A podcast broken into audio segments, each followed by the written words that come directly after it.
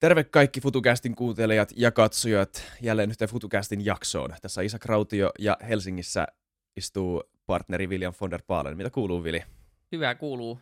Kiitos. Täällä ollaan taas kotistudiolla ja nyt Sun kiva päästy, kiitos, päästy puhumaan taas tota, semmoisesta aiheesta, mistä ollaan puhuttu keskenäänkin joskus, mutta nyt päästään puhua, puhuu ehkä toivon mukaan vielä vähän ää, ammattimaisemmin ja, ja tarkemmin tästä. Kyllä. Ö, tervetuloa Jukka Aalho FutuCastiin. Kiitos, kiitos. Ja, ja hienoa, mä oon katsonut teidän tota, vierasrosteria ja muutenkin teidän toimintaa, niin suunta on ylöspäin ja mukava olla mukana tässä hienossa Kyllä, suunta on nimenomaan nyt ylöspäin. Tästä lähtien. Hei, ennen kuin, ennen kuin mä annan sun esitellä itsesi, niin mä, mä, tota, mä katan pöydän vähän, ö, rakennan vähän kontekstia tähän. Eli yhtenä, ö, yhtenä joulukuisena päivänä mä ja Vili päätettiin tehdä ajankohtaisjakso, niin kuin me yleensä tehdään. Me ollaan tehty näitä kahdenvälisiä jaksoja nyt jonkun verran, ja ne on aina kiva, on aina kiva jutella Vilin kanssa. Yllättäen kuuntelijatkin on tykännyt niistä aika paljon. Ja päätettiin yhdeksi aiheeksi, että puhuttaisiin tekoälystä ja tekoälystä, teko, tekoälyn tekemästä taiteesta. Sitten vaan keskusteltiin niin kuin siitä, että mikä, missä teknologia menee nyt ja mitä tekoälyn soveltamia taideprojekteja jo on olemassa, ja sitten ylipäätään puhuttiin myös, että mitä on taide ja mitä on taiteellinen ilmaisu ja näin, ja toki aina kun me tehdään näitä kahdenvälisiä jaksoja, niin Vili ei millään pysy perässä mun niin kuin valtavan hyvillä argumenteilla. Tämä on täysin neutraali näkemys, siis tämä on täysin objektiivinen näkemys. Nyt vihdoin, tota, onko viikko sen jälkeen me saatiin maili sulta, Jukka, sä mailasit, että sä oot itse asiassa ollut mukana tämmöisessä projektissa. Tänä vuonna tulee kirja, joka on sun sekä tekoälyn tekemä. Et tota, et, eli, eli, ei olisi tavallaan voinut tulla parempaan paikkaan. Ja me päätettiin tehdä tämä jakso, niin haluatko kertoa, nyt tässä sä tavallaan tuut mukaan kuvaan, niin haluatko kertoa itsestäsi, että kuka sä oot ja mikä tämä Progis on? Joo, joo tota, eli Jukka Aalo on nimi, kirjoittaja, tiedeviestiä, podcastaja ja tämmöinen niin luova ihminen monella tapaa yritän olla ja haluan olla. Ja toisaalta niin kuin siinä monesti ajattelen, että ikään kuin sen teknologian, uuden teknologian ja sitten ikään kuin vanhan luovuuden siinä välimaastossa tykkään, tykkään liikkua. Ja, ja osittain varmasti tai pääosin varmasti sen takia olin tässä ja te olette siellä. Ikään kuin, että nyt huhtikuussa Basan Booksilta tulee, tulee runokirja Aum Goli, joka on tosiaan minun ja sitten tekoälyn, eli tämmöisen kielimalli GPT-3 ikään kuin yhteisteo, yhteisteos, luova yhteisteos. Ja, ja, ja voidaan mennä niin kuin käytäntöön ja vähän taustaan ja muuhun, mutta että jos minä en pysy käytännössä, niin vinkatkaa minulle, että nyt, nyt mennään takaisin sinne todellisuuteen, niin minä menen sinne. Minä ikään kuin kuuntelin sen, se taisi olla jakso 139 teiltä. Kuuntelin sen ja siinä oli niin kuin hyviä, hyviä käytännön juttuja myös, mutta että nyt erityisesti ikään kuin Suomessa kirjoittamisen ja taiteen osalta, niin – haluaisin tuoda sitä niin kuin nykypäivää ja hiukan sitten, mikä se nyt onkaan, kuusi kuukautta, 12 kuukautta, kaksi vuotta tästä eteenpäin. Kumpi, kumpi keksi kirjan tittelin ja nimen, sinä vai tekoäly? No, no se tekoälyhän se keksi sitä kuitenkin. Että jos, jos niin kuin viedä taas taustaa ikään kuin, että mikä tämä, tämä projekti oli ja mistä se sai alkunsa, niin OpenAI on, on semmoinen San Franciscolainen jonkunlainen tekoäly toimija. Ja heitä on tullut aikaisemmin näitä GPT-kielimalleja jo muitakin. GPT-2 tuli 2019 alussa, nyt tämä tuli GPT-3 kesällä 2020. Eli ikään kuin aina tulee se uusi versio, ikään kuin uusi iPhone tulee sieltä jostakin. Ja, ja heillä oli haku beta-ohjelma, jossa pystyy hakemaan, niin käyttämään tätä yleensä varmaan kaikille sovelluskehittäjille tai sellaisille ihmisille, jotka haluaa käyttää sitä ikään kuin tätä kielimallia johonkin jonkun palvelun tuottamiseen, onko se vaikka chattibotti tai – Transformer-nimen keksimisbotti tai mikä se ikään kuin onkaan. Niin, niin hain silloin siihen beta-ohjelmaan ja, ja pääsin mukaan, kerroin siitä, että haluan niin kuin luovuutta tarkastella erilaisia juttuja. Ja, ja tuota, pääsin siihen mukaan ja sehän to, se tosiaan näyttää, että voi käyttää semmoisessa playgroundissa, ikään, näyttää ikään kuin Googlen, kirjoittaisit Googlen, hiukan isompi tekstikenttä, kirjoitat siihen jotakin, niin sen sijaan, että saisit Googlen hakutuloksiin, niin saatkin tekstiä ikään kuin semmoisessa niin kuin jatkuvassa pehmiksessä, kun niin kauan kuin väännät, niin siitä tulee sitä tekstiä. Niin, niin tota, eli tämmöinen tämä tausta on. Ja, ja, ja, olin siinä sitten sen, sen, tota, sen GPT-3, sen, sen selaimen edessä näkymässä siinä ja sitten kokeilin sitä aluksi töihin liittyvissä asioissa. Ikään kuin, että pystytäänkö generoimaan vaikka artikkeleita tai niin kuin tämmöistä ikään kuin tietopohjasta sisältöä. Ja, ja järkytyin, kauhistuin, pelästyin sitä, niin kuin, että miten hyvin se toimii.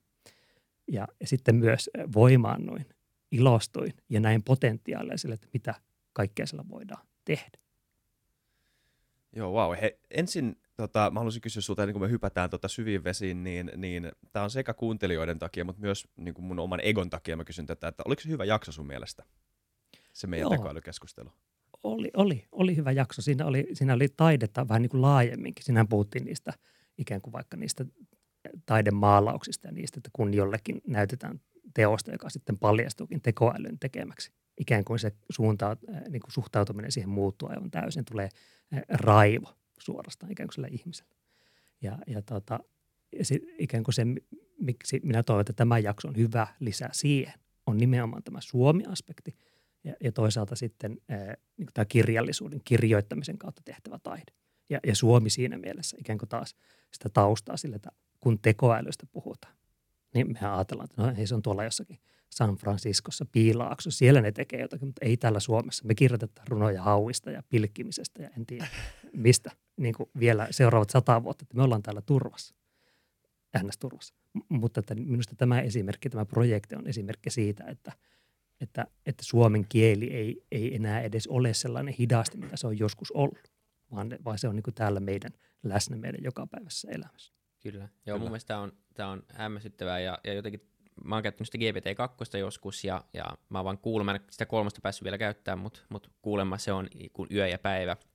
Ja, ja se vaan tarkoittaa varmaan sitä, että sitten nelonen ja vitonen ja kutonen, niin ne on luultavasti vielä niin paljon parempia. Ja tämän saman huomaa, niin kun käyttää vaikka Google Translatea nykyään, niin tota maailmankielien välillä se on jo melkein täydellinen, jos sä vet niin Espanjan ja Englannin välillä, ja se on yllättävän hyvä Suomestakin Englantiin, niin, niin tota, tämä on muutenkin mielenkiintoinen, koska muistatko sä Isak siinä Antti Innasen jaksossa, kun se me Antinkaa vähän äh, laskettiin leikkiä, että mä voisin kirjoittaa mun tota, Dekkarin GPT-3.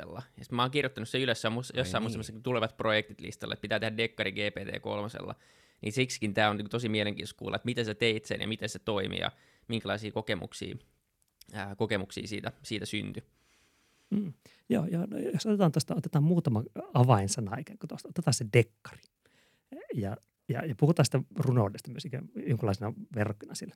Mutta jos miettii dekkaria, niin sehän, sitähän pidetään niin genrekirjallisuus hiukan ehkä alempiarvoisena jossakin päin maailmaa pidetään kuin niin, Vili. tämmöistä korkea, korkeakirjallista. tai ehkä voisit ajatella tekeväsi jonkun, mä en tiedä mikä se voisi olla Suomessa, tehtäisiin varmaan Lapin sotaan sijoittuva romaani, jossa on sukupolvia. No kuitenkin, niin, niin e, ikään kuin että se dekkari on siinä mielessä ehkä parempi lähtökohta, koska siinä on tiettyä semmoista formulaa, tiettyä muottia, jossa sitä voidaan tehdä.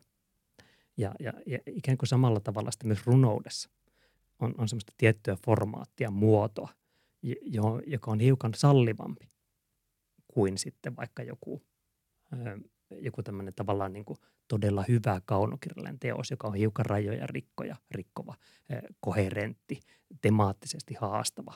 Että mikä on niin kuin hyvä kirjallisuus, sitäkin voidaan puhua, mutta, mutta tota, tavallaan semmoiset, jossa se, no vaikka runous, runous, että kuinka paljon siinä on sitä lukijaa sitten. Että kun tekoäly kirjoittaa runon, ja minä kirjoitan aluksi sinne tekoälylle jonkun syötteen, minkä perusteella se tekee runo. Ja kun tekoäly kirjoittaa sen runon loppuun, niin se, se on ikään kuin vasta yksi palanen sitä koko ketjua.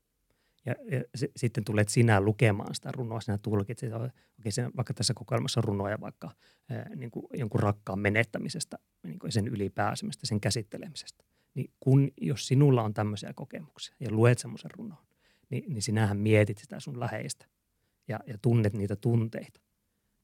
Ja siinä ei ole niin merkitystä sillä, että no onko se tekoälyn kirjoittava, ihmisen kirjoittava vai naapurin kirjoittava vai kenen kirjoittava se on. Vaan se tärkeä on se tunne, minkä sinä tunnet siinä. Ja, ja tämä runous oli siinä mielessä help, helpohko ainakin ää, aloituspaikka, koska minä, minusta tuntuu, että kun mä ensimmäisen kerran alkoin sitä käyttää, minä näin, että tämä tuottaa hyviä runoja. Tai sanotaanko, että tarpeeksi hyviä runoja, tarpeeksi nopeasti, että niistä saa kokoelman, runokokoelman aikaan.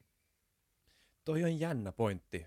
Musta tuntuu, että me, meille tekisi hyvää jossain vaiheessa ainakin käydä läpi tuota väittämää uudestaan. Se ei ole siksi, että mä olisin eri mieltä, mutta se jotenkin niin kuin, se, se, se rikkoo sen asetelman, mitä moni pitää aika itsestäänselvänä, mä luulen, että sen tekijän tausta tai sen tekijän oman ilmaisun juurisyyt ei ole siellä sen niin kuin, tulkinnan ytimessä samalla tavalla kuin ehkä uskoisi tai haluaisi itselle uskotella ehkä jälkikäteen. Ja, ja, ja tota, koska mulla ainakin tulee heti kun sä sanoit ton, niin mä mietin just, että totta kai sillä on merkitystä, mistä se on tullut. Pystyykö samaistumaan tähän ihmiseen, joka on kokenut samoja tunteita kuin mä liittyen johonkin niin kuin parisuhde juttuun, johonkin niin kuin rakkaan menetykseen tai johonkin vastaavaan. Öö, Mutta mut ehkä se sitten ei ole niin merkittävää, jos tekoäly pystyy simuloimaan samaa kokemusta. Ja jos ei sulla itsellään siinä lukijan niin kuin omassa päässä se, niin ne samat tunteet on täysin samanlaisia. Sitten se on tavallaan sama asia. Niin, niin. Ja, ja tota, tämä tunne, tunnepuoli tässä on muutenkin hirvittävän kiinnostava. Eli postasin vaikka tuossa pari viikkoa sitten Redditin. Ja, ja, ja nettikeskustelu on muutenkin tämmöinen hyvin tunteikas, siellä tunteet ryöpähtää niin, niin postasin tästä, että okei, kirjoitin GPT-3 kanssa runokirjan 24 tunnissa siitä kuukausi eteenpäin. Kirjoitin kustannussopparin ja nyt se tulee siitä puolentoista kuukauden päästä painettuna kirjana ulos. Se oli se, se tausta. Ja sitten vähän niin katsoin sen tulevaisuutta, että mitä siellä voi olla tulossa. Ja ne kommentit osittain oli se, että no hei, tiesikö tämä kustantaja, että se on tekoälyn tekemä, mikä minusta on aika mielenkiintoinen, aika kuvaava siitä, että joku ajattelee, että tekoäly pystyy tekemään jo nyt niin hyviä teoksia, että kustantaja saattaisi ikään kuin huijaantua. Ja, ja, ja sitten oli paljon semmoisia kommentteja, että, että, että koko tämä sinun postauksesi, se on, se on, tota, se on ää, ikään kuin yleen katsoo meitä, ihmisiä, että, että mene itseesi, vähän niin kuin tällä, tällä tasolla.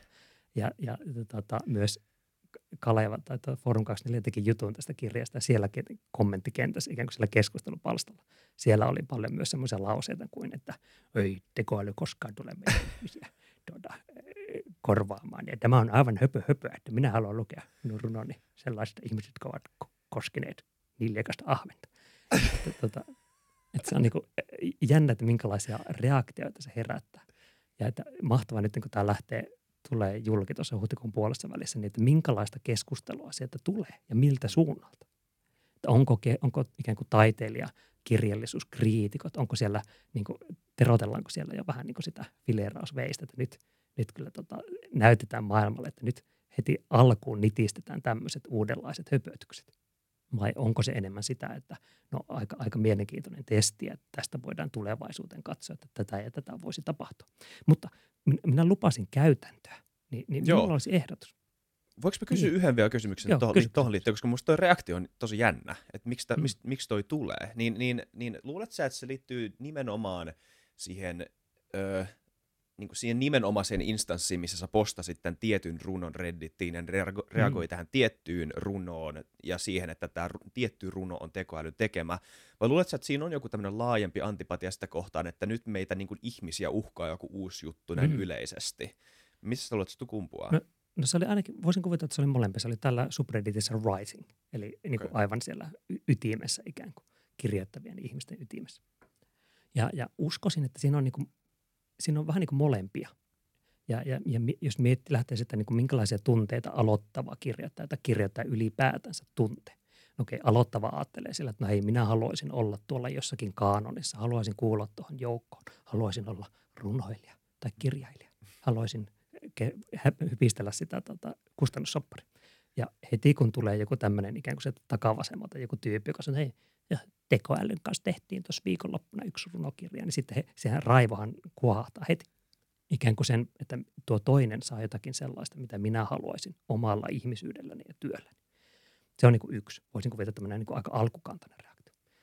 Ja sitten voisin kuvitella, että sieltä niin kuin taiteen tekijöiden, jotka saa rahaa kirjoittamalla, niin sieltä nousee sitten ikään kuin tämmöisiä elin, elinkeinoon, elämiseen, palkkaan, rahaan liittyviä pelkoja ja ajatuksia että, että jos tämä on nyt mahdollista, niin, ja jos tätä aletaan käyttää laajemmin, niin tarkoittaako se sitä, että jo taiteilija, joka on nyt aika tota, nurkkaan ajettu, aika tota, noin, vaikeassa paikassa mulla tapa, niin onko se minun roolini olla vielä enemmän siellä nurkassa jonkunlaisen ikään kuin, jos kärjistetään, tämmöisen niin kuin markkinakoneiston ja sitten tekoälyn puristuksessa. Niin ainakin tämmöisiä ikään kuin tunne lähteitä minä siellä voisin kuvitella olevan. Kyllä, niin ja varmaan osittain myös semmoinen, tota, mä oon joskus leikkinyt kanssa ajatuksella siitä, että tota, miten voisi kirjoittaa ihan normikirjan ilman tekoälyä, mutta nopeammin ja just, että et pystyisit sä ostaa netistä niin tutkimuspalvelua ja jopa, jopa niin haamukirjoittajaa ja haamueditoria mm. ja kaikkea, sitten sä isket vaan sun nimen päälle, ihan niin ajatuksen tasolla vaan leikkynyt, ja se reaktio on ollut monella se, että toi on täysin fuskaamista. Mm. Että toi ei ole niin oikeata kirjoittamista. Eikä olekaan, eikä kukaan ole väittänyt, mutta sama se lopputuote on, tai en mä tiedä, onko se sama. Mutta mut se on jotenkin se, siinä on varmaan yksi osa siitä on myös se, että sun pitää tehdä itse. Että se on semmoinen kuin se, kaikki sanoo aina kirjan kirjoittaminen, kun se on prosessina, se on pakko olla tuskallinen ja vaikea. Mm. Ja sit mm. sä saat niinku kutsua ittees kirjailijaksi. Ja se, että sä teet 24 tunnissa jotain, niin mm. sitä ei lasketa. Et se, se on niinku mm. niinku jotenkin väärin. Niin, niin, niin mä, mä oon tätä itseäni tituleerannut kirjoittajaksi, että monesti tituleeraan kirjoittajaksi. Ja, ja, ja olen ikään kuin taustalta, niin olen, olen tota, julkaissut novelleja antologioissa ja julkaissut ääninovelleja ja, ja palkittu kirjoituskilpailussa ikään kuin semmoinen tietyt kirjalliset kannukset on minulla henkilökohtaisesti niin ikään kuin niissä sanoissa, että minä kirjoitan paperille. Mutta silti minä valitsin ikään kuin tämän 24 tunnin runokokoelman. Ja, ja että vähentääkö se ikään kuin minun taiteilijuuttani, olenko minä vähemmän taiteilija vai voisiko jopa ajatella. Minä nyt itse itselleni tulevaisuuteen sanon, että hei Jukka, se oli rohkea teko, että lähdit kokeilemaan luovia mahdollisuuksia tekoälyn kanssa. Että, se, että, että moni on julkaissut runoteoksen, moni on julkaissut romaanin, mutta kuinka moni on julkaissut tekoälyn kanssa tehdyn romaanin. Niin, niin tämmöisiä asioita minä itse itselleni iltaisin, kun makaan sängyt, silmät auki sängyssä, niin toisten. Joo, tämä on jännä, sillä että siinä, tässä on kyseessä se enemmänkin tämmöinen niin kirjailijan tai kirjailijoiden keskinäisen niin identiteettipinssin äh, tota, äh, si- semmoisen siirtymisriitin hälventyminen mm. jollain tavalla. Mm. Että, sitä ei, että, että niin kuin, mitä meille tapahtuu, mitä tälle taiteen alalle tapahtuu, jos tämä niin kuin prosessit, jos tämä niin kuin jäävuoren pohja jotenkin katoaa sen, niin kuin, sen, sen huipun alta, öö, mm. se, se, se, näke, se näkymätön työ ja se, niin kuin, se, mitä me kirjailijat tiedetään, että me toiset teemme joka mm. päivä. Jännä. Mutta hei, sulla olisi konkreettia. Niin, ja, mulla, mulla oli tarttua tohon, niin. Joo. minä kaivan täältä iPadin. Nice. Minulla, minulla, on, minulla on täällä näitä runoja. Ja, ja otetaan tätä, minä luen teille yhden runon ja kaikille kuulijoille. Luen teille yhden runon, niin te ymmärrätte, että minkälaisesta jutusta on kyse. Ja ymmärrätte sitä, että miten nämä on tuotettu. Ja, ja näähän toimii tosiaan näin. Eli että sinne GPT-3, siihen playgroundiin, missä sitä käytetään. Siihen kirjoitetaan sanoja. Voi olla lyhyt 3, 1, 2, 3. Ja sitten tämä ohjelma alkaa vain tuottaa lisää tekstiä sen pohjalta, että mitä se ajattelee, että se, sen, niin kuin sen syötteen tekstilaji on. Jos alat kirjoittaa uutista, se alkaa generoimaan lisää uutistekstiä. Jos alat kirjoittaa runoa, se alkaa kirjoittaa lisää runoa. Jos kirjoitat dialogia, se alkaa kirjoittaa dialogia. Ikään kuin, että hyvin nälkäisesti alkaa tuottaa lisää tekstiä sen perusteella, että mitä sinne antaa. Ja, ja minä nyt voin lukea teille runon äh, tulevasta Ahonkoli äh, runokokonaisuudesta. Sen nimi on Runo Jodlaavan vuoristomiehen elämästä kuolemasta. Ja tämä on se minun antama syöte. Eli GPT-3 minä olen sanonut, muistakaa kun kuuntelette tätä. Eli tuo alku on minun ja kaikki muu on sellaisenaan GPT-3 tuottama. Se on ikään kuin, puhuttiin sitä pehmiksestä. Se on jostakin kohtaa katkaistu. Ei ole väliltä otettu pois tai viikattu tai muuta. Se on ikään kuin vain se pehmis on katkaistu. Runo jodlaavan vuoristomiehen elämästä ja kuolemasta. Jossain mäen tuolla puolen missä kuu oli kirkas. Jodlauksen sävelkulkuun hän lauloi koko yön. Ja hän kuoli. Hän sanoi, näin haluan kuolla. Näin haluan kuolla. Chuck Pailin teoksesta Jodlaajan viimeinen jodlaus. Ja se oli, se oli siinä. Ja tässä on niin monia, wow. monia tota, tasoja. Miettikää. Ja, ja, niin, mä en tiedä, mä oon itse niin kanssa paljon tehnyt tämän kanssa hommia, että mä en enää tiedä, miltä sen pitäisi tuntua. Mutta että muistan ne alkutuntemukset, että ei, wow, se pystyy tuohon, että onpa a, aika hauska. Ja tämä on hauska runo. Mutta jos, jos sallitte, tämä on nykyään runouspodcast, futucast. Tehdään loppujakso Ää, tätä. niin, niin tota, lyhyempi runo, joka on hiukan erityyppinen. Ja, ja voidaan taas niin miettiä, että mitä täällä tapahtuu. Tämä runon nimi, runon nimi on Haudan ryöstäjän hautakirjoitus ja minä olen kirjoittanut sen siihen syötteeseen haudan ryöstäjän hautakirjoitus. Hän osti ja myi kuolleita. Nyt on hänen vuoronsa.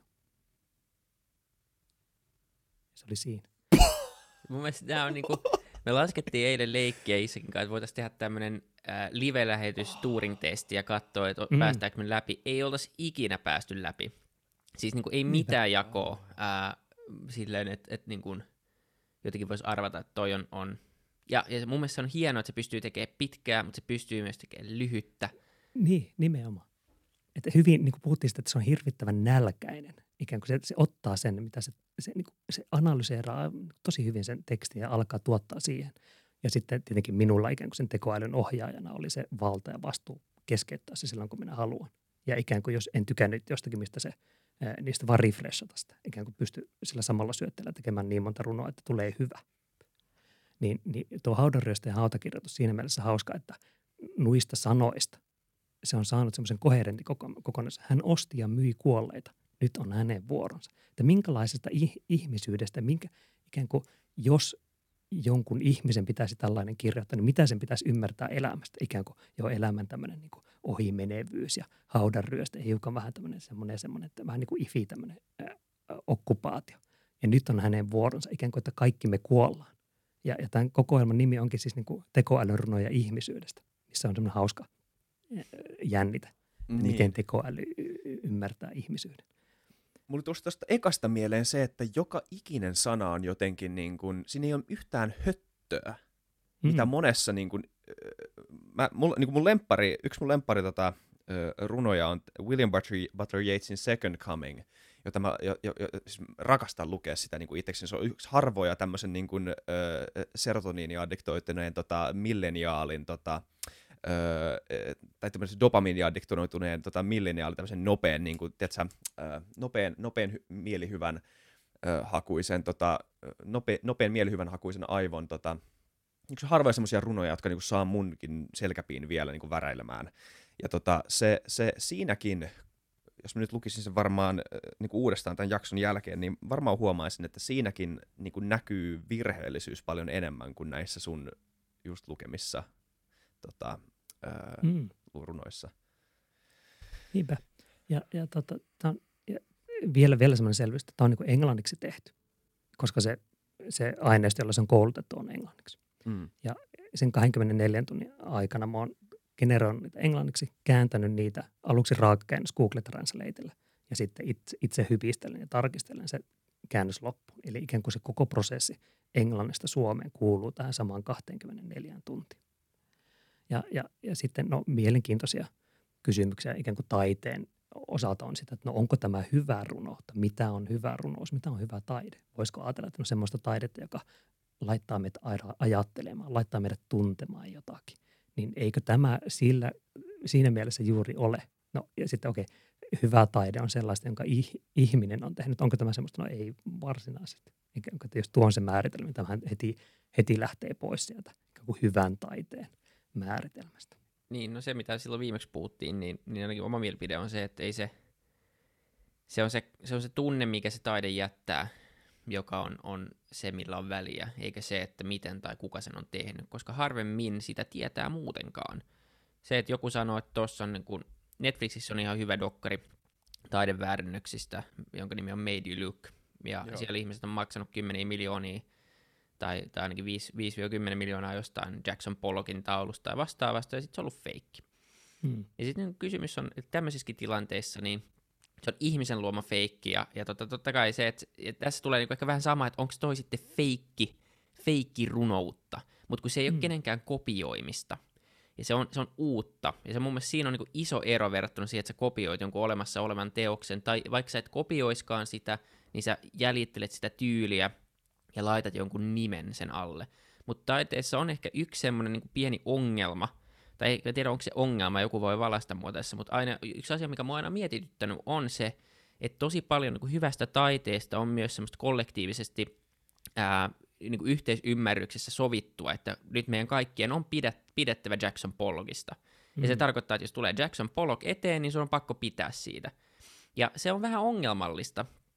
Ja sitten sulla on niinku taulu, jossa on niinku kaksi väriä allekkain. Sitten se on silleen, että niinku, okei, okay, että niinku periaatteessa ei tarvi olla noin hyvä ja iso taiteilija, että sä pystyt tekemään jotain tollasta. Mutta jos, jos jonkun lapsi tuo sen koulusta kotiin, niin ei se, ja mä ymmärrän, että se on näin yksinkertaista, mutta siinä on osa sitä, on kuitenkin sitä artistia, eikä vaan sitä, mitä se tuottaa. Ja ehkä mm. se on ihan tervettä, että me vähän päästään siitä pois, koska eikö se sitten vaan johda siihen, että me aletaan arvostaa taidetta sellaisenaan, eikä vaan sellaista, mitä meidän pitäisi arvostaa. Mm.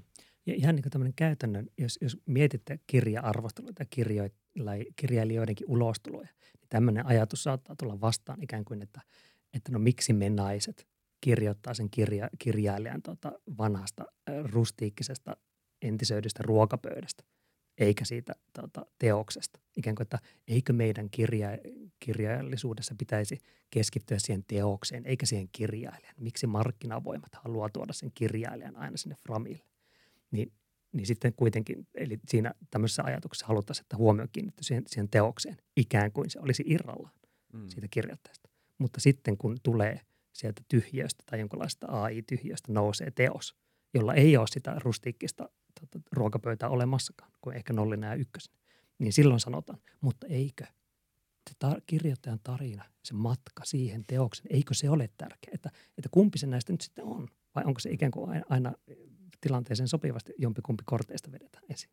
Nimenomaan, ja siis paljonhan tästä tulee niin kuin artistin omasta niin kuin, ö, mietinnästä sitten, että mikä on mun rooli tekijänä ja mikä on mun suhde yleisöön, että haluanko mä olla semmoinen, joka, joka tota, nimenomaan etsii nämä kaikki niin kuin runolliset työkalut, joiden kautta pystyy niin kuin, veistämään mahdollisimman parhaan, tämmöisen objektiivisesti mahdollisimman parhaan runon, ja kuinka paljon tästä on mun omaa tavallaan haavoittuvaisuutta, jota mä ilmaisen tässä, omaa tämmöistä niin kuin riskinottoa, henkilökohtaista riskinottoa, omien niin kuin demonien ja enkeleiden paljastamista ja kaikkea tämmöistä niin, niin, niin paljon siitä on nimenomaan tätä. Sä sanoit just, että markkinavoimat haluaa pönkittää tätä tota artistia, mutta musta tuntuu, että ne, ne kyllä ne itsekin tykkää siitä. Mm. Ja siinä on paljon mm. siitä, siitäkin mukana tässä niin kuin koko keskustelussa. Ja sitten mä, musta tuntuu, että niin kuin taiteen kuluttajat varmaan tykkää fiilistellä vähän sivusta sitä, että aa, tässä on siisti, niin kuin, siisti henkilö, josta mä tykkään, ja siisti, tota, siisti ihminen, jonka, jonka oma näkemys siitä, että mitä ilmaisu on ja minkälaista tota, tota, minkälaista on tämmöinen niin kuin ulospäin suuntautuva haavoittuvaisuus on, niin siinä on, semmo, siinä on semmoistakin saman, samaistavuutta,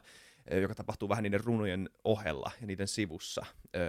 Et tota, ei, mä, en, mä, en, niin kuin, mä en laittaisi kaikkea niin kuin markkinavoimien piikkiin, mutta mm. se on jännä, mm. koska mun mielestä toi on tosi hyvä, niin kuin, tosi hyvä niin kuin take sulta Viljan toi, että niin kuin, se on tavallaan niin kuin, taidetta demokratisoivaa tavallaan, että se, se, se irrottautuu siitä tekijästä ja se on, se on vähän niin kuin ittenään runojen, runon lukijan tota, tai runojen lukijoiden keskuudessa elävä tämmöinen niin kuin, jopa vähän irrallinenkin asia.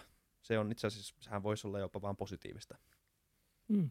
Niin, ja kyllähän tässä paljon positiivisia asioita on, että ei, ei pelkästään kauhukuvia siitä ikään kuin, että, että taide on kohta halvempaa kuin Fiverrista tilattu tota, joku artikkeli. Niin. Vaan, niin, mutta tota, että ikään kuin tota demokratisointi siinä mielessä, että mitä jos joku haluaa kirjoittaa runon vaikka isoäidilleen hänen syntymäpäivänä. Ja tietää, että mummo tykkää runoista, mutta ei itse osaa kirjoittaa runoja ollenkaan. Tykkää myös, että mummo tykkää juo teetä ikkunan ääressä ja silittää kissa. Ni, niin joku voi mennä sitten, en tiedä, Google Dockiin tai Microsoft Wordia ja kirjoittaa sen, että ei runo kissasta ja mummoista, joka silittää sitä ja saa sitten säkeet, jotka mummolleen sitten lukee – Eh, tota, ehkä vielä Zoomin välityksellä, mutta toivottavasti tulevaisuudessa ihan liveen, niin, niin eikö se ole kiva juttu, mummo? Eh, silmät kostuu. E, ei välttämättä mummon tarvitse tietää, että se on tekoälyn kirjoittama. Tai voi sanoa, että tein tietokoneella tuossa tuommoisen homman. Niin, entäs mummo että, kysyy? Niin, niin no sitten voi sanoa, että no, tota, 24 sekunnissa mummo, tein sinulle tämän. mummo että onpas kiva, sinulla on niin kivoja harrastuksia. Niin, mutta tossakin niin se ajatus on mun mielestä se tärkeä, eikä se, että miten tai kuka sen on tehnyt. Mm. Tai siis jotenkin se, se on, mun mielestä toi on niin pelkästään melkein hyvä asia, että, että se, se avaa mahdollisuuksia meille ilmasta itseämme eri tavoilla. Jos joku on verbaalisesti lahjakas, mutta ei osaa kirjoittaa tai toisinpäin, ehkä tulevaisuudessa jollain ratkaisulla, niin, niin on se nyt hyvä asia vaan, että meillä on enemmän tapoja osoittaa kiintymystä tai osoittaa ylipäänsä kommunikoida asioita. Että tota, sitten joku voisi tietenkin sanoa, että tämä köydyttää meidän omaa kirjoitustaitoa ja luovuutta, että jos kaikki tekee vaan jatkossa niin kuin koneella kaikkea, niin onko enää ihmisen luovuutta enää joskus sadan vuoden päästä olemassa, ja se, se voi olla ihan aito huoli. Mm. Tai sitten se vaan mm. parantuu tämän takia, en tiedä. Niin, ainakin muuttuu. Sen minä uskon, että voin sen, sen siihen niin luottaa, että se tulee muuttumaan, se meidän käsitys luovuudesta. Ja ehkä jopa jollakin tavalla meidän kyky luovuuteen. Niin, ja, ja kun puhuttiin sitä käytännöstä, niin, niin, niin puhutaan vaikka, olisi kiva puhua ikään kuin hiukan laajemmin, ikään kuin kirjan ja kirjoittamisen, meidän niin kuin jokapäiväisen luovan kirjoittamisen muuttumisesta tämän, tämmöisen GPT-3 kannalta. Joo, ja just niin tämmöinen navigaattoriefekti. Ja, ja hiukan taas taustetaan ikään kuin GPT-3, se on jatkumoa sille GPT-sarjalle. Ja oletettavasti, kun lukee niitä papereita ja katsoo YouTube-videoita, niin ikään kuin se, se kehityskaari on vielä jollakin tapaa lineaarinen. Ikään kuin, että se seuraava malli, se on isompi, isommat aineistot, enemmän laskentatehoa heitetty sinne, enemmän parametreja. Ja kun heitetään enemmän, siitä tulee parempi. Ja ikään kuin, ei ole vielä nähty sitä sitä plateauta, että se yhtäkkiä alkaisi, että ei tätä enää saa paremmaksi, vaan vielä ikään kuin ollaan menty siinä janalla eteenpäin. Eli tämän perusteella voitaisiin olettaa, että sitten kun tulee GPT-4, niin se voi taas olla sitten ikään kuin sen seuraavan eh, hypyn verran parempi kuin tämä nykyinen, joka nyt jo pystyy tällaisen. Ikään kuin se, että, että vaikka nyt lukisin noita runoja ja ajattelisin, että onhan nämä vähän hassuja osa, niin se tärkeä ajatus on se, että no mitä ensi vuonna sitä seuraavana vuonna, kun tulee GPT-4. Ja, ja toinen sitten oikeastaan se, se ikään kuin se ympäristö, missä me ollaan. Te, teillä oli alustataloudesta kanssa jaksoa ihan vasta ja ikään kuin tätäkin voi ajatella jonkinlaisena alustana tai semmoisena, että kun Microsoft nyt on sitten lisensoinut OpenAI tämän GPT-3 ja, ja Microsoftilla on muun muassa Microsoft Office vaikka, niin että minkälaisia, jos hiukan ikään kuin brainstormaa, ideoi sitä – kuuden kuukauden takaista e-, e-, eteistä elämää, niin mitä tämmöinen GPT-tyyppinen ää, työkalu Wordissa auttaisi tekemään ja kuka sitä käyttäisi. Ja tässä on niin ainakin muutama esimerkki. Ää, bisneselämässä. Kaikkea me tiedetään, pitää kirjoittaa joku e-mail. Hirvittävästi paljon aikaa menee siihen, että saa kirjoitettua semmoisen asian, josta sekä sinä että se vastaanottaja tietää, että tämä on aika, aika basic juttu. Minä haluan tälle työnhakijalle kirjoittaa, että no olipa tosi kiva hakemus, vaikutat tosi mukavalta ihmiseltä, mutta et aivan niin kuin meidän tämän kulttuuri just nyt sovi, mutta me pidetään sut mielessä. Se on niin kuin hyvin tämmöinen formulainen viesti, mikä kirjoitetaan. Niin kun sen Wordissa voisi kirjoittaa, että hei, kirjoita kohtelias äh, rejection letter tälle äh, turkulaiselle ihmiselle. Niin sitten se kirjoittaa, se tykittää sen sähköpostin siihen Wordiin tai johonkin ja sä lähetät sen ja näin. Mä keskeytän kuin... nopea sut tohon, koska sattumoisin niin shout out Aaro Isosaarelle, ää, tuttu, niin Flowrite, Flowrite-niminen työkalu tekee just, just ton, eli he on luomassa niin kuin sähköpostityökalua just tähän asiaan, eli käykää katsoa heidän, heidän juttuja, jos tommonen kiinnostaa. Se on, se on vielä niin kuin työn alla, mutta mut siinä on saatu rahoitusta ja sitä rakennetaan sitä tuotetta, eli just tämmöinenkin on jo, on jo tulossa ja on jo olemassa. Niinpä. Ja, ja että mitä tapahtuu sitten meidän ihmisille kirjoittajina? Okei, no voisi ajatella, että no ei se nyt varmaan meidän ihmisyyttä huononna se, että me ei kirjoiteta sitä yhtä e-mailia. Mehän kirjoitetaan muutenkin ihan liikaa e-mailia tai Slack-viestejä tai mitä tahansa onkaan. Mutta mitä tapahtuu sitten, kun äh, tota, äh, kuvitellaan toinen esimerkki. Äh, on, on kiireinen business nainen, joka olisi pitänyt lähteä sen lasten kanssa laskettelemaan. Mutta se deadline paukkuu, sen täytyy, sen on pakko jatkaa vielä se ilta töitä sitten sillä ei ole edes aikaa lähettää sitä tekstiviestiä sille tota, lapsille, että ei nyt, sorry, nyt ei päästä käsi kirjoittaa sen iPhone, jossa on tämmöinen generatiivinen malli. Hei, hei kirjoita tota Pertille viestiä, että ei me päästäkään tänään lähteä, pahoittele hirveästi. Sitten se lähettää sen. Sitten se lukija on sille, että no joo, taas se mutsi lähettelee mulle näitä tekoälyviestejä, että se ei välitä musta ollenkaan. Mm. Ikään kuin, että se ei ole pelkästään sitä tylsää, että, tai oletus minulla on tämä, että jos se mahdollisuus on – niin sitä käytetään. Jos se mahdollisuus on käyttää sitä tylsien e-mailin kirjoittamiseen, sitä käytetään. Jos se mahdollisuus on nopeuttaa elämää jollakin tavalla, niin sitä käytetään myös sellaiseen, mihin sitä ei olisi välttämättä ajateltu. Ja, ja, ja GPT-3 ikään kuin hyvin käytännönläheisenä esimerkkinä on se, että tämä GPT-3-malli niin ei, ei ole niin fine-tuned, sitä ei ole niin viritetty tiettyihin asioihin, viritetty kirjoittamaan runoja tai viritetty ratkaisemaan jonkinlaisia ää, ikään kuin tämmöisiä sanantäydennyslauseita, vaan se on, se on koulutettu valtaisella massalla. Ja, ja pelkästään sen valtavuuden avulla se pystyy ratkaisemaan niitä asioita. Ja minulle, minun korvaani se kuulostaa sitten siltä, että sitä voidaan soveltaa sellaisiin al- alueisiin, tai hyvin laajasti soveltaa erilaisiin alueisiin, jopa sellaisiin, mitä ei välttämättä olisi ajateltu. Niin kuin vaikka tämä Aunkuli runokirja. Ei varmaan OpenAI ajatellut, että no niin, nyt Suomessa joku kirjoittaa tekoälyrunokirjan. Eli minä näen tässä sitä, että tämä pikkuhiljaa täältä hiipii tämmöinen tekstin tuotto, tämmöinen generatiivinen tekstin tuotto. Meidän arkielämä, niihin työkaluihin, joita me käytetään.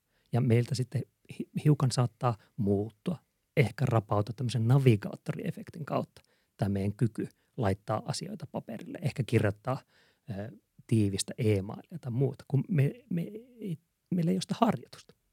Ja, ja kun tämä tämmöinen tulevaisuus kertautuu, nopeutuu, niin mitä se tarkoittaa meidän ikään kuin kirjoittamisen luovuudelle. En, ei, ei ole niin vastauksia näihin, mutta ikään kuin niitä polkuja voi mielessään seurata. Niin, nimenomaan joo. Siis ihan varmasti tämä avaa portin uusiin tämmöisiin niin dystoppisiin niin mielikuviin siitä, että ihmisen aivot laiskistuu. Ja kyllähän me nähdään se, se nyt jo Google, se on niin, se on niin kaksiteräinen miekka se Googlekin, koska totta kai sulla on ka- koko maailman tieto sun päässä, mikä ei muutenkaan, siis sun, sun, sun käsissä, mikä ei muutenkaan voisi olla sun päässä, vaikka sä kovin yrittäisitkin. Mutta nimenomaan se on noin noi oikoteiden ottaminen, mikä on se, mikä on se niin ehkä henkilökohtaisesti ihmiselle niin semmoinen mietinnän aihe, että miten, mitä ta, millä tavalla mä itse suhtaudun tuohon Googleen tai tuohon älypuhelimeen, mikä mulla on tuossa, että niin käytäks mä ne helpommatkin hetket siihen, että mä googlaan tämän sen sijaan, että mä yrittäisin itse miettiä ratkaisua. Ja ne on nämä rajapinta-ongelmat, jotka on ne mielenkiintoiset, musta tuntuu. Öö, mä haluaisin tuossa, puhut siitä massiivisuudesta, siitä tota GP, mm. GTP, äh, GPT tota kolmosen suuruudesta. Mä vähän googlasin tästä, tässä on Wikipedia-sivut, englanninkieliset Wikipedia-sivut. Mä luulen, että tämä seuraava lause jollain tavalla viittaa siihen massiivisuuteen, jossa voisit selittää tämän, jos sä, tota, mä käännän tämän englannista. GPT-3 täysi, täydellä versiolla on 700, 175 miljardin koneoppimisparametrin kapasiteetti. Mitä toi lause tarkoittaa? No, no toivottavasti pitäisi olla joku tekoäly vastaamassa tai että mikä se parametri varsinaisesti on. Mm. Mutta minun käsittääkseni ikään kuin se parametri on niitä muuttuja, jotka siellä muuttuu siellä mallissa, ikään kuin minkälaisia asioita se ottaa huomioon. Mm. Ja, tota, ja se, se massa kertoo siitä, että kuinka laaja se on. Ja, ja GPT-2, olikohan mulla sitä yllällä tällä. Joo, GPT-2 oli 1,5 miljardia parametria. Ja nyt oli 175 miljardia parametria ikään kuin, että vaikka minä en edes ymmärrä, että mikä se parametri on ja mitä se tarkoittaa, niin tuon skaalan ymmärtää siinä mielessä, että edellinen ikään kuin sukupolvi oli noin paljon pienempi, seuraava on noin paljon isompi ja se on niin paljon parempi. Ja niin kuin puhuttiin siitä ikään kuin, että se vielä näyttäisi skaalautuvan. Että kun tulee lisää parametreja, tehdään sitä mallista monimutkaisen. Se, siellä on jotakin leijereitä ja on attention menee sinne tänne ja tonne se pystyy pitempää tekstimassaa ikään kuin pitämään muistissa siitä kun se alkaa kirjoittaa sitä dekkaria, se muistaa, että ai niin joo, se murhaaja oli muuten tämä, tämä tota, noi, toimittaja. Ja se pystyy pitämään sen mielessä ikään kuin pitempään, eikä sillä, että se generoi ikään kuin vain tekstejä, joka näyttää dekkarilta. Ja, mutta jos ei ole varsinaisesti mitään järkeä. Niin ikään kuin tämä, siinä mielessä tämä, tämä massa ja tämä skaala, että 175 miljardia jotakin, jotakin, jotakin tapahtuu. Valtava luku. Ja sitten toinen on se opetusaineisto. Ja, ja tämmöistä siinä kaivauduin sinne paperiin. Siinä oli tämmöistä, että okei, se on käyttänyt, tai yksi osa sen aineisto on koko englanninkielinen Wikipedia. Ja, ja mietitään, että kuinka iso on englanninkielinen Wikipedia. Ja, ja, ja googlasin muuten. Että no se on noin vaikka tuhat kirjaa. Että jos englanninkielinen Wikipedia tulostettaisiin, se olisi niin kuin kirjahyllyssä tuhat kirjaa, tietoisena kirjan osa. Ja, ja se aineisto on niin, osa, niin suuri, että jos sinä ihmisenä lukisit tuhat kirjaa, niin sitten ja haluaisit päästä samaan kuin tämä GPT-3, niin olisit lukenut vasta yhden prosentin siitä aineistosta, mitä GPT-3 käyttää. Eli koko englanninkielinen Wikipedia on vain yksi prosentti siitä aineistosta, mikä siellä on. Siellä on kirjoja, siellä on nettitekstejä. Siellä on ikään kuin, jollakin tapaa voisi ehkä ajatella, että, että GPT-3 on lukenut internetin. Hmm. Ja, ja se kertoo siitä skaalasta, että, että minkälaisella liikutaan ja semmoista oudoista ikään kuin tämmöisen niin kuin tehokkaan – laskentatehoja ja suurten massojen big data niin kuin niistä, että mitä se käytännössä tarkoittaa. Heitetään vaan lisää sinne. Ei tarvitse niin kuin miettiä aivan sitä. Ei, kenenkään ei tarvitse ratkaista niitä niin kuin Da Vinci, vaan, vaan heitetään lisää, lisää ja lisää. Sitten tulee GPT-4, sitten tulee vähän lisää lisää. En sano, että nämä ei olisi taitavia tyyppejä, jotka näitä tekee, mutta että se, siellä on niin potentiaali ja myös tulevaisuudella. Ehkä pitää odottaa sitten GPT-5 ja sitten voi tehdä dekkarisarjan kerralla, jossa se muistaa ihan kaikki jutut ykkös, ykköskirjasta. Kyllä siis oikeasti houkuttaa tuo ajatus ja varmasti noita tulee tulee. Mulla on jo salainen kirjailija nimikin valmiina. Pitää vaan nyt saada jotain aikaiseksi. Niin tota, mutta oot ihan oikeassa, en paljasta, niin tota, oot ihan oikeassa siitä, että jos se seuraa yhtä lailla niin kuin eksponentiaalista kehitystä, niin kuin, niin kuin kaikki muu teknologia, niin kuin tossakin on satakertainen kakkosen ja kolmosen välillä, niin vaikka se ei nyt olisi satakertainen tämä seuraava, niin, niin onhan se aika massiivinen ja se ero jo kakkosen ja nelosen välissä ja siinä mm. vaiheessa. Niin tota, ja, ja kun nyt puhutaan vasta parista vuodesta, mutta sitten, että mitä, mitä kun puhutaan 20 vuodesta, niin tämä on ehkä just se, mikä aina hämää vähän tässä kaikessa teknologiassa, että niin kuin miten, parempi Google, tai miten paljon parempi Google Translate on nyt kuin silloin, kun itse oli ala-asteella, jolloin se oli täysin ala-arvoinen. Eihän se niin kuin toiminut yhtään, siitä jäi vähän päälle semmoinen, että Google Translate on huono, ja nyt kun sitä kokeilin niin uudestaan, ja on kokeillut tietenkin myös muutoinkin, mutta, mutta se on, se on niin kuin häkellyttävän hyvä, ja se, se kaikki niin kuin vaan tulee sitten – tai kaikki toi, niin se tarkoittaa myös, että tulee olemaan mahdollista myös kaikki tämmöiset simultaanitulkkaukset puheesta ja kaikki toi, että se, se mahdollistaa niin paljon asioita, että se on, se on samaan aikaan pelottavaa, mutta myös kommunikaation kannalta ja myös semmoisen no, tuottavuuden kannalta on se niin kuin hyvä asia, jos meillä olisi, jos miettii vain toista käytännön esimerkkiä, että me pystyttäisiin tuottaa useammin päivittyviä blogeja tai tietokirjoja. Ja nyt, nytkin koulussa niin oppiaineisto on aika vanhaa monessa paikassa, ja, ja niin kuin, siellä on paljon faktaa, joka ei enää pidä paikkaansa, tai jos on saatu parempi kuva, niin se, että me pystyttäisiin tuottaa halvalla oppimateriaalia ympäri maailman, melkein reaaliaikaisesti, niin, niin siinäkin on niin kuin yksi asia, mikä, mikä olisi tosi arvokasta. Ehdottomasti joo, ja, ja, ja mahdollisuuksia, ikään kuin mahdollisia polkuja on niin monta. Me niin kuin tiettyyn pisteeseen asti voidaan kuvitella sitä, mutta ikään kuin tämä vanha iPhone-esimerkki jostakin sovelluskaupasta. Että ennen kuin sellainen oli olemassa, niin ei me voitu kuvitella tämmöistä appi-ekosysteemiä, mikä meillä nyt on. Ja, ja ikään kuin, että mitä sieltä tulevaisuudesta tulee liittyen tähän niin kuin taiteeseen, tekoälyyn, joka taas muuttaa sen niin, että ikään kuin ne meidän trajektorit, mitä me kuviteltiin tänään, ei, ei siis ikään kuin painovoiman voimasta siirtyykin jonnekin aivan muualle.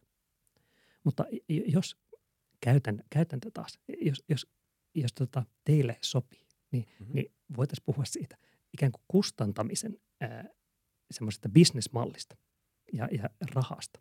Koska tavallaan on, on, jollakin tapaa on se taide. Minä olen tehnyt tämän kirjan, tämä on taidetta. Joku toinen on kirjoittanut kirjaa ja se on ikään kuin taidetta, se on semmoista. Mutta sitten siinä on se, se business-elementti. Ja, ja, ja jos mietitään sitä, että miten tämmöinen tekoäly voisi muuttaa taiteen tekemistä kirjallisuutta, niin, niin minulla on siihenkin muutamia tämmöisiä trajektoreita. Ja minä voin näyttää taas toisen esimerkin niille, jotka kuuntelevat, katsovat tätä videota. Ja minulla on täällä tämmöisiä kortteja. Näitä on, näitä on tota no, hienoja. parikymmentä. Ja, ja nämä on Aungoli taidekansi tai niin kansikuvan variantteja, jotka on myös tehty tekoälyn avulla. Eli se, tota, Oho, se kirjan kansi tehtiin. niitä vähän lähemmästä. Nyt kaikki kuuntelijat kannattaa mennä YouTubeen katsomaan tätä jaksoa. Ja näissä on kaikissa paljon tämmöisiä niin kuin, no ikään kuin saman kuvan variantteja, jossa kaikissa on tämmöisiä aumugoli-hahmoja. Eli, koska ne on sen saman kuvan variantteja. Niitä on, Millä toi on tehty? Siis jollain tekoälyohjelmalla myös? Joo, tämä on tehty semmoisella kuin Art Breeder. Se, sen pystyy ilmaiseksi kokeilemaan sitä. Ja pystyy valittamaan ikään kuin niitä, että minkälaista kuvista se tuottaa sitä lisää. Ja me ollaan käytetty sitä, meillä on mikrokustantamoja, me ollaan tehty niiden novellien kansikuvia tekoälyn avulla itse jo nyt ikään kuin, että me ollaan haluttu, että se, no niin, se saadaan hyviä kuvia aika halvalla. Niin, niin justiinsa tämä. Eli tämä Aum Golin tekeminen, sen OpenAIin käyttäminen tai GPT-3 käyttäminen siinä lauantaina, kun mä tein tämän kirjan, se maksoi 2 dollaria ja 64 senttiä. Ikään kuin niiden tokenien käyttö. Eli, eli aika halpa, halvempaa kuin Fiverrissa. E, ja se on aika halpaa. Ja, ja toisaalta tämän, niin tämä Artbreederin kuukausimaksu, millä on, meillä on tehty näitä, niin se oli, jos sen halusi maksaa, niin 8 dollaria 90 senttiä kuukaudessa. Ja voit tehdä sillä tietyn määrän kuvia aika paljon. Niin se, se kertoo minusta siitä, että miten tämä bisnesmalli, kun se muuttuu, niin, niin eihän kukaan, tai siis että ei ihmisen kannattaisi tehdä tämmöisiä variantteja 8 dollarilla 90 sentillä. mutta koska ikään kuin siitä alustasta tai siitä palvelusta tulee se skaalaitu. Ne pyörittää koneita, tyypit siellä tykittää kuvia ja maksaa kuukausimaksua, ikään kuin se pyörii sillä. Niin, että miten se sitten disruptoi vaikka esimerkiksi jonkun suomalaisen kansikuvataiteilijan, graafikon, hmm. joka, jolta ei sitten tilatakaan sitä seuraavaa Tommi Kinnusen romaanin kansikuvitusta, vaan siellä sattuu olemaan kustantamassa hiukan kiireisenä päivänä ja hyviä kokemuksia ollaan saatu tästä Art Breederista. No, no tehdään. Painetaan Sitten se tuleekin ikään kuin suoraan säästetään se, mitä sille graafikolle maksetaan. Ja, ja kysehän ei ole siitä, että haluttaisiin kynyttää sitä graafikkoa, vaan halutaan tehdä itselle se bisnes helpommaksi, nopeammaksi, tehokkaammaksi. Ei tarvitse briefata ketään. Ei tarvitse edes Fiverrissa käyttää 20 minuuttia siihen, että sä kuvailet, että no, mä haluaisin ne niin koivuja ja tässä on kuva koivusta ja voisiko ne osa koivusta olla niin kuin punaisia, vai niin kuin olisi syksyä osa sitten kesäisiä tällainen. Sun ei tuota aikaa tarvitse käyttää sen briefaamiseen, vaan sä käytät sitä siihen, että sä painat sitä refresh-nappia niin kauan, että sä saat semmoisen kuvan, kun sä haluat. Ikään kuin minä olen painanut sitä refresh-nappia niin kauan, että minä saan sellaisen runon kuin minä haluan. Ikään kuin, että niin kuin se, se sama toimintamalli – niin niissä runoissa kuin kuvissa näyttää toimivan. Ja, ja se on niin kuin mun mielestä, jos puhutaan vaikka evoluutiopaineista, ajatellaan sitä evoluutiopaineen. Eli että minkälaista painetta kustantamoille suuntautuu ja mihin ne yrittää muokkaantua. Niin, niin kustantamoillahan ei ole tarvetta käsikirjoituksista täällä ympäri Suomea on valtaisen monta ihmisalgoritmia tälläkin hetkellä kirjoittaa niiden sydänverellä, niiden esikoisromaaneja tai runokirjaa tai mummon muistelmia tai jotakin. Ikään kuin, että ne, sitä tekstimassaa tuotetaan jo nyt aivan valtavasti. Ja ongelma on pikemminkin se kustantamolla, että miten valitset siitä massasta ne, jotka vois tuoda e, e, niin kuin rahaa tai toisaalta tuoda taidekenttää jotakin uutta. Niin, niin siinä mielessä GPT-3 ei niin kuin ala yhtäkkiä generoimaan sataa runokirjaa ja joku, joku tota kustantama alkaa julkaisemaan sataa runokirjaa päivässä. Et se ei ole ikään kuin se, mistä tämä GPT-3 on hyvä, koska sitä evoluutiopainetta ei ole minun mielestä. Mm. Mutta, mutta sitten jos mietitään vaikka tämmöistä, että no okei, ehkä siinä on joku välikilke. laitetaan kaikki tulevat käsikirjoitukset tähän algoritmianalysaattoriin. Se tykittää esi tota, karsinnan, antaa niille skoreen. No, tämä on 92 olemme huomanneet tässä samankaltaisuutta vuonna 2021 julkaistuun dekkariin, jonka on julkaissut tota, joku salanimi. Ja, ja se tarkoittaa, että se voisi menestyä Saksassa. Ikään kuin, niin kuin tämmöistä välikilkettä voi tulla sinne mukaan. No okei, sitten lisäkäytäntö. No, no mitä sitten, kun se kustannustoimittaja on sillä, että no, hirviä kirjat, pitäisi nämä kaksi kirjaa saa tänään kommentoitua ja että tota, lapsi pitäisi hakea tarhasta ja tota, no, tuossa olisi tuo Heming, hem, mä oon antanut sille nimen, se on Hemingway Eye. Hemingway Eye on se työ, työ, työkalun nimi. Niin, että no, jos mä laitan vaan näitä, mä en tykkää tästä kappaleesta, enkä tästä lopusta. Että voisiko siinä olla joku toinen. No mä laitan tuonne Hemingway Eyelle sen tämän tekstin, että, että laitatko siihen vähän dynaamisuutta. Sitten se painaa dynaamisuutta nappia ja sitten se ikään kuin tekee sitä variantin vaan sitä tekstistä, joka on olemassa. Sitten on se, että hei, tämä on aika hyvä. No mä lähetän se sille kirjoittajalle, että, että voisiko toimia joku tämmöinen se kirjoittaja on sillä, että no, oot sä tehnyt tässä tekoälyllä, että, että, että tämä kuulostaa just siltä. No sitten että no en, en, itse mietin. No okei, sitten se, se ottaa sitä jotakin siihen uuteen versioon. Ja, ja sitten siitä tulee tekoälyn ja ihmisen jollakin tavalla luova kollaboraatio vain pelkästään sen takia, että kustannustoimittajan työhön sopii tämmöinen AI-apuri. Eli se, niin kuin se tällä kirjoittamis-AIlla tai tämmöisellä niin tekstin generoinnilla, varianttien generoinnilla, se voi tulla niin moneen vaiheeseen sitä luovaa mm. matkaa, että se on ikään kuin pakko tulla. Ja, ja mihin se evoluutiopaine tulee, niin sehän tulee just sen tehokkuuden kautta ja, ja, ja tämmöisen kautta. Just niin, niin. Nämä on niitä asioita, joiden kanssa, kautta minä ikään kuin yritän ajatella sitä, että no, mikä se paine on, mihin suuntaan vaikka joku markkinatalous tai tämmöinen tietty kilpailutilanne ohjaa ihmisiä. Kyllä. Niin, koska se ei, ole, se ei ole ainakaan intuitiivisesti heti ymmärrettävissä, että miten, mit, miten ne eri vaiheet vaikuttaa. Tämmöiset niin käytännönkin tuottamisen vaiheet vaikuttaa siihen lopputuotokseen. Ja siihen on varmaan, niin, siinä on joo, to, tosi hyviä pointteja. Ja jos, niin, jos mä vielä palaan tuohon mun eka, ekan reaktioon noista kuvista, se, että mitä, mi, miltä tavallaan tuntui, kun näki ne ekaa kertaa, niin, niin, niin kuin välittömästi rikko myös semmoiset, niin kuin, mä en tiedä mistä ne stereotypiat tuli, mutta siis voisi kuvitella, että joku tekoälyn tekemä tai tuottama ö, kuva on joku, joku niin kuin viimeisen päälle sliipattu hyperrealistinen neoklassistinen kuva, missä kaikki varjon niin kuin, väreilyt ja niin kuin, sävyt on täysin täydellisiä, ja siis siinä on jotain tämmöistä niin kuin, ällöttävääkin täydellisyyttä, mutta ei, no, noissa oli, noi oli niinku kauniin rososia kuvia, et kauniin semmoisia niinku jopa niinku inhimillisen virheellisiä kuvia, mutta kuitenkin niinku, sa, niinku ilmas sitä, sitä niinku runokirjan tavallaan, tai voisin kuvitella, että ne, ne vois mm. hyvin saada simuloimaan tätä, tätä runokirjan niinku, ai, runokirjan, to, niin, tämmöistä niin fiilistä ikään kuin. Mm. Se oli tosi hienoja kuvia. Ö, siis toi, toi, on, toi on, on hämmästyttävää.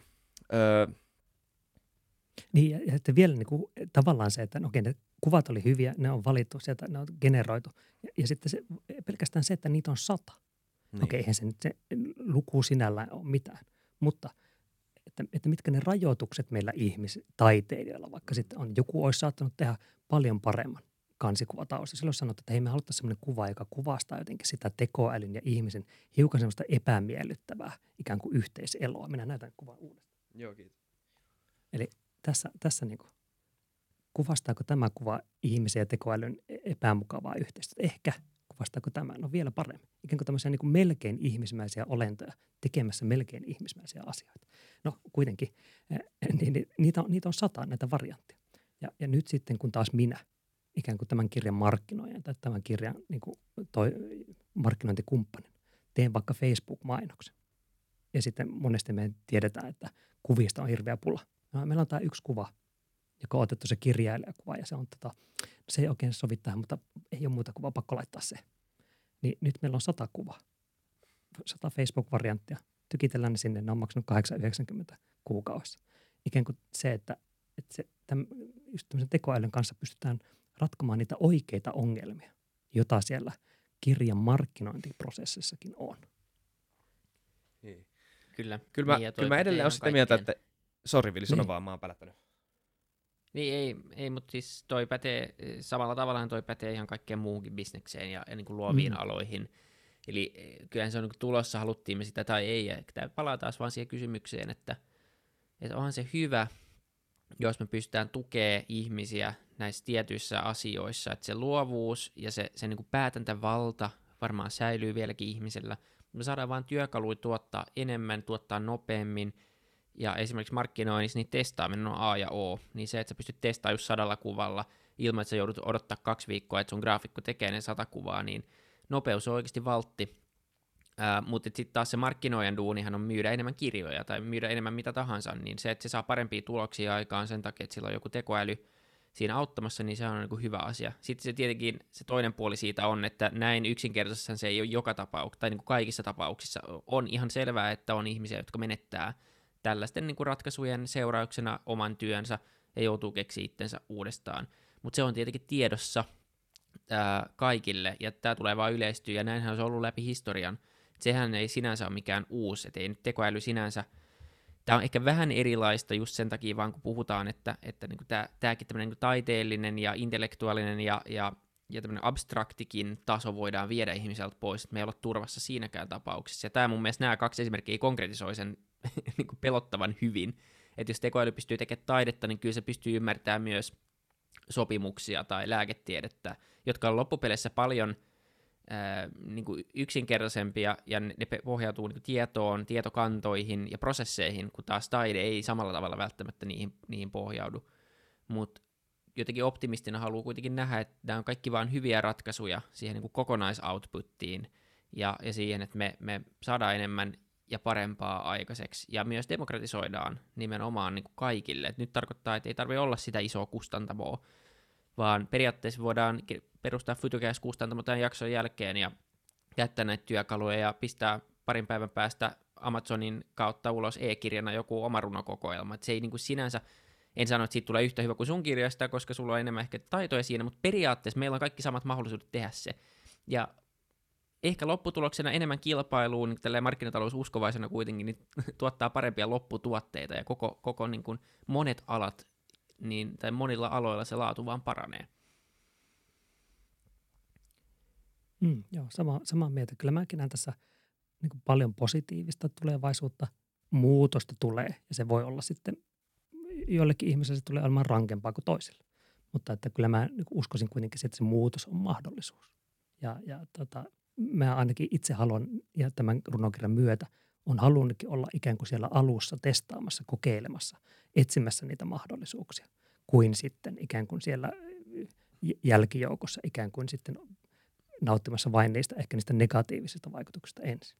Kyllä. Ja en mä usko, että ihmisillä ikinä loppuu tarve tai, tai nälkä kuulla ihmisen ilmaisemaa tota, tietoa. Jossain vaiheessa ihan varmasti, jos me katsotaan kauas tulevaisuuteen, jos me kuvitellaan semmoinen hypoteettinen, anteeksi, hypoteettinen skenaario, missä kaikki teksti on tekoälyn tuotettu, niin kyllä se jossain vaiheessa alkaa rassaamaan sillä tavalla, että tulee jonkunnäköinen vastatrendi ihan varmasti. Että ei tämä niin kuin, tämmöinen yhteiselo on se niin kuin utopia, mm. mitä tässä yritetään jotenkin maalalla ja jopa rakennellakin, jos se on vaan mahdollista. Että siis ei se, niin kuin, tulevaisuus ei välttämättä ole niin toivoton, kun, kun ensireaktio haluaa sulle ö, tota, vi, vihjata Joo, ei, ei missään nimessä. Ja, ja kaikkihan saa olla niin luovia ja tehdä semmoisia luovia asioita, kun ne haluaa. Et jos joku haluaa kirjoittaa kymmenosaisen tota, oma elämänkerrallisen sarjan lapsuudestaan Oulun Toppilassa, niin, niin antaa mennä, että kukaan ei sitä kiellä. Mm. Ja, ja niitä hyviä ajatuksia Niinpä. ja niitä hyviä vaikutuksia, joita sen ikään kuin taiteen luomisen kautta voi tulla vaikka mielenterveydelle, hyvinvoinnille, omaa tunnolle, itsearvostukselle, kaikille näitä. Näitähän ei olla viemässä pois. Ja, ja varmastikaan ikään kuin se, että ei, ei ole massaa tekoälyä, jotka tulee tekemään sitä työtä. Mutta vielä yksi käytännön esimerkki. Näitä lupaisia, toivottavasti näitä on sanottukin. Mutta kuvitelkaa tilanne, jossa GPT-4 olisi mahdollista kirjoittaa loppuun George R. R. Martinin tota, Song of Ice and Fire. Niin kuinka moni sitten kuitenkin lukisi sen ikään kuin Martinin tyyliin kirjoitetun tekstin? Hyvä kysymys kunhan se olisi vain olemassa. Tai mitä jos tulisi Tolkienin uusi Hobbit-novelli kokoelma, jossa hobbitit tekee hauskoja hobbit-juttuja. Kirjoitettu Tolkienin tyyliin, syötetty sinne vähän tavaraa, hiukan ohjattu tiettyyn suuntaan. Niin tekoäly pystyy, siis tässä tapauksessa ratkaisi sen ongelman, että kun Tolkien ei ole enää kirjoittamassa niitä kirjoja, niin yhtäkkiä me voidaankin tuoda hänet ikään kuin tämmöisenä Star Wars-elokuvan vielä aika huonona CGI-hahmona kirjoittamaan lisää Hobbit-tarinoita. Ja sitten voi miettiä sitä, no kumpi myy enemmän. Niin. Suomessa kirjoitettu aamukolli tekoälyrunokirja vai Tolkienin hassun hauskat uudet Hobbit-novellit. Niin minä laittaisin rahani siihen toiseen. Mm. Ja, ja oletettavasti myös aika monen muun suomalaisen taiteilijan teokseen. Eli että, että tämmöinen samanlainen ikään kuin, että niillä, joilla on, niin niille annetaan – niin, niin samanlainen efekti minun mielestä on myös tässä ikään kuin tämän tekoälytaiteen osalta. Kyllä tämä on hyvä intuitio, äh, niin kuin, hyvä, hyvä asia muistaa, että siis nämä tekoälyt ei ole mist, eihän, eihän ne vedä niin kuin tyhjästä näitä sanoja, vaan niin ne on tavallaan niin kuin sen, sen syötetyn materiaalin kondensoima ö, tota, lopputuote, lopputuote. Että jos sä tekisit uuden Tolkien kirjan aiempien kirjojen perusteella, niin kuinka paljon vähemmän Tolkienia, kuinka paljon vähemmän Tolkienia se sitten loppujen lopuksi on. Totta, totta kai se on uudelleen suodatettua Tolkienia, Tolkienia mutta mut se ei ole loppujen lopuksi myös mitään muuta kuin Tolkienia, mm. mikä on jännä asetelma. Niinpä. Ja, ja voisi ajatella myös vaikka näin, että jos uskoo jonkinlaisen multiversumiteorian, ikään kuin että kaikki asiat jossakin universumissa tapahtuu, niin Tolkien ihmisenä, kirjailijana on jossakin universumissa kirjoittanut ne hassun hauskat hobbit-novellit. Mutta se ei vaan satu olemaan tämä, missä me tällä hetkellä eletään. Ja tekoäly ikään kuin mahdollistaa sen toisen universumin tuomisen meille tähän nykypäivään. Kyllä. Niin, kyllä. Siinä on Halu- hyvä markkinointi Facebook-mainos. Tuota, tuotiin multiversumista uudet Tolkien kirjat kaikille luettavaksi. Sun kannattaa tota, äh, markkinointikikkana, niin sun kannattaa ottaa yksi sun runoista – ja jättää se kirjasta pois tai julkaista se vielä ennen ja teet sen, julkaiset sen NFTnä, niin sitten sä voit sanoa, että tässä mm. on maailman ensimmäinen suomenkielinen tekoälyruno ja sitten joku voi sen, joku voi sen omistaa, niin, tota, niin. se, ja, se voisi olla ihan hauska. voin mainospuheen pitää tähän väliin, että jos menette rarible.com, rarible.com ja haette sieltä Jukka Aalo, niin sieltä löytyy NFT The Red Aum Goli, joka on yksi noista kuvista, jotka Hyvä. on tehty. Ja siellä, se löytyy siellä. Sitten kauheasti ei ole vielä tuota, tarjouksia tullut siihen, että ei ole vielä kymmeniä tuhansia dollareita takataskussa, joka kertoo taas siitä, että ikään kuin sillä, jolla on, niin sille annetaan, jolla on jo uskottava Mm. ikään kuin taiteellinen presenssi NFT-maailmassa, niin ne myy. Ja, ja tämmöiset äh, vähän tämmöiset nopeat roiskaisut ei sitten myykään. Että se ei ole mikään semmoinen automaattinen rahantekokone. Mutta että, ha- hauska, olen tätä miettinyt ja kokeillut, ja sen voi käydä siellä katsoa. Hyvä kuulla, joo. Ja se voi olla, että, että joskus tulevaisuudessa, kun sun ja GPTn tekemät runoteokset on maailmankuuluja ja olette voittanut useampia palkintoja, niin joku löytää bongaa sen, sen NFTn sieltä ja, ja tota, se on yhtäkkiäkin arvossa, Niinpä. arvaamattomassa, niin tota, Niinpä. ei sitä ikinä tiedä. Joo, ha- hassu maailma, hassu maailma, missä me e- eletään. Tämä, tämä ei ikinä lakkaa olemasta mielenkiintoinen. Mä, tämä, on, tämä on ihan tämä on uskomatonta. Haluaisitko, haluaisitko lukea öö, vielä jonkun runon? Me voitais, tai tehdäänkö tämmöinen, Joo. että jos sä luet jonkun runon, niin sitten mä luen tämän, vaikka tämän Yatesin runon, niin laitetaan tekoäly vs. ihmisruno vierekkäin. Joo, no niin.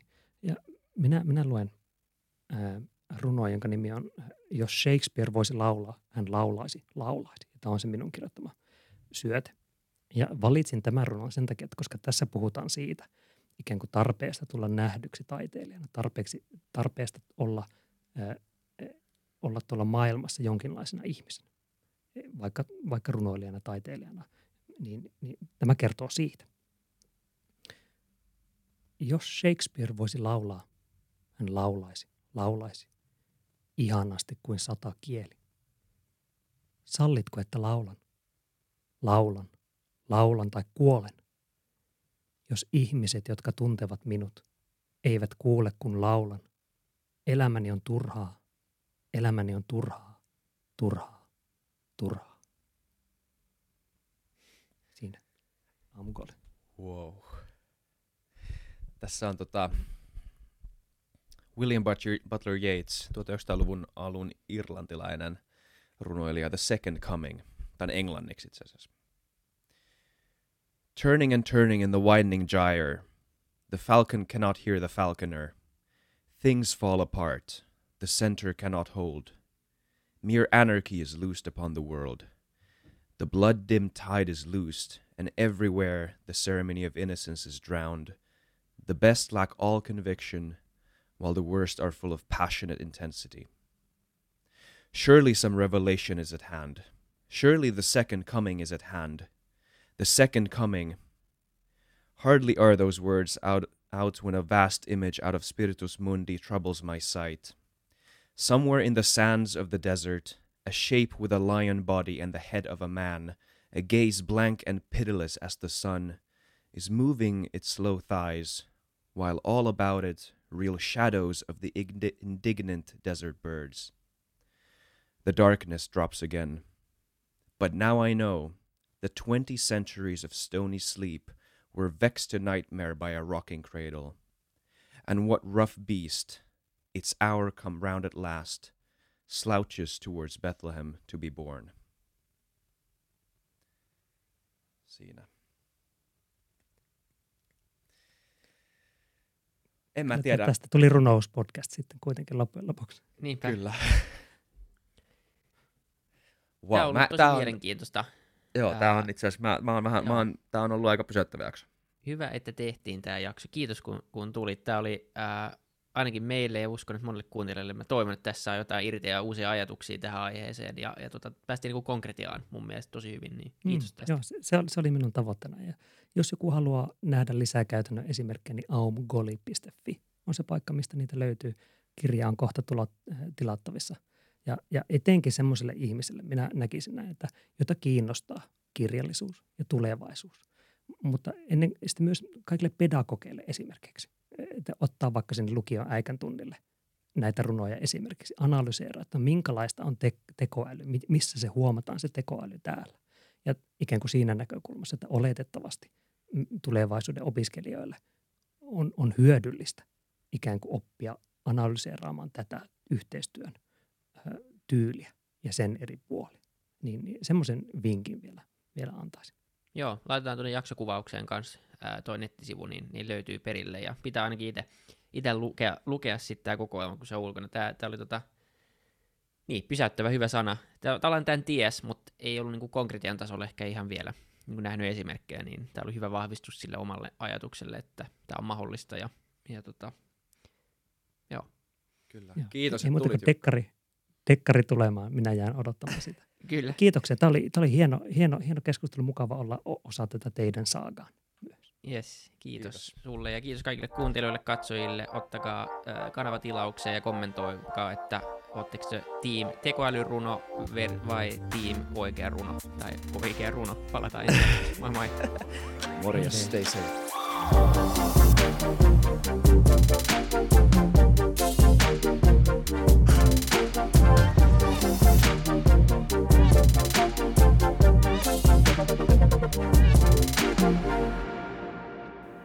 Kiitti kaikille kuuntelijoille, yhteistyökumppaneille ja FutuCastin koko tiimille. Isa Kraution ja William von der Baalenin lisäksi, Isa Kraution minä, tiimiin kuuluu tuotantovastaava Samuel Happonen ja media vastaava Tuumas Lundström. Ja kiitos Niko Noanalle tästä upeasta tunnaribiisistä, joka on mukana Lululandissa. Seuratkaa mitä somessa nimimerkillä FutuCast, millä tahansa podcast-alustalla ja niin ja saa arvostella. Mielellään. Thanks. Moi moi.